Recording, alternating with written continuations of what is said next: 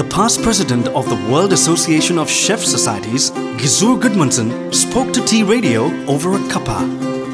We asked him what it takes to be a great chef.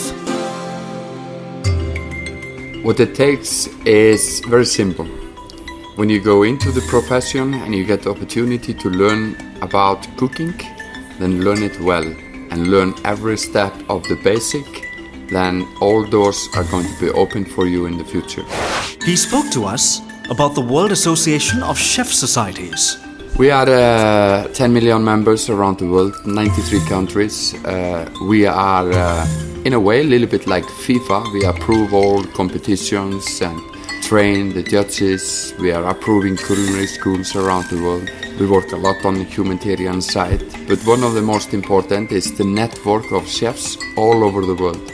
We keep a very tight network because we know that when we freely speak together, doesn't matter where we come from, it gives us so much opportunity to learn more and also gives us opportunity to cross border to work. Our next question was Where is gastronomy and cuisine heading? It's a big question, but uh, I truly believe that uh, what is happening at the moment in the world, we're getting back to our roots we're getting back to our local uh, ingredients. And I think, you know, when, when we talk about cuisine and trend, it's like fashion, you know, clothes. What was 100 years ago, it will come back one day. It will come back in a different form, but we, we always go around. Uh, I'm very happy to see what's happening in the world today. We are getting uh, more focused on what actually grows outside of our own kitchen window instead of just buying something from overseas because we think it is more fancier. So doing that, then both we save money, we support the local community, and we strengthen our own infrastructure. And it's I'm pleased to see this happening around the world. But that doesn't mean that we should not be buying from overseas, but we should be more supporting our local uh, community. He spoke to us about culinary traditions of his country, Iceland. My personal favorite is seafood. Uh, I have uh, I'm raised in an island in the middle of the Atlantic Ocean, so seafood was on my table six days a week, uh, and I still love it. But it has to be fresh, has to be uh, uh, prepared uh, in a proper way culinary history of uh, Iceland, uh, for example, is not long. We are uh, we are quite young uh, in in that sense. We were a very poor country before, but over the last 60, 70 years, we have changed extremely because we have become quite open and we travel a lot. So Iceland is still in the phase of uh, going forward. We haven't we haven't reached reached our end yet.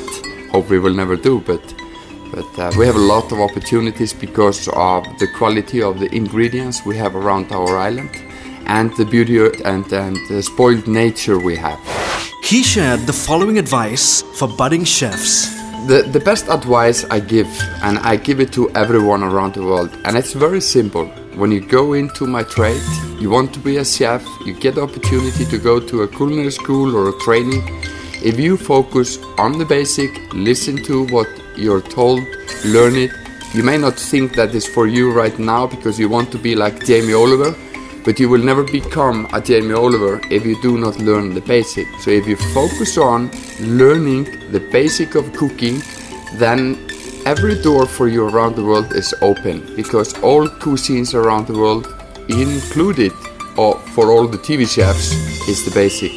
If they can't answer the normal questions about stocks, filleting fish, how to bone a meat, and do certain basic things, they're going to be stuck. Doesn't matter how famous you will be. When asked about his favorite style of cuisine, he had this to say.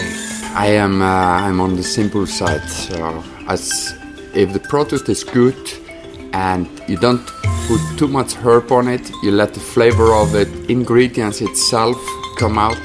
That's what I like. Uh, I do respect and honor everyone doing different things, but I, I am very much for simple food on my dish. He revealed to T Radio his favorite music. I am all in jazz, so uh, soft jazz, all kind of jazz. That's what I listen. Uh, that's my hobby when I'm sitting in an airplane 96 times uh, take off a year. I listen to jazz. It's calm me down. It's soft and nice, and it comes from all over the world. And I also respect a lot of the old jazz. We asked Gissur about Icelandic music. In Iceland, uh, it, it's it's strange. We are only 320,000 people living on this island. Island that is built up of uh, volcano and ice, and you know uh, we we believe on uh, elves. We believe people lives in live in the stones, so we can't move a stone without actually asking for permission first. It's amazing that from a country that is so small and so far away in, in, in that sense, in the Atlantic Ocean, we have got so many music uh, that has been, been popular around the world, like Björk, GusGus, and different. It must be the nature that inspire us to uh, explore our own talents in ourselves. And I, I am very, very proud of everyone that have had success around the world from Iceland because they also at the same time have become incredible promotion for our country and, and made awareness of who we are and where we are. So uh, music, I think music has been uh, in our uh, life since we moved to Iceland in 840s and I hopefully will never go away. It will sometimes change because before it was more uh, music about the ocean, now it is different. It, it always will change, like cooking. T Radio brings you words of wisdom from men and women of achievement on VIP Chat over a cuppa.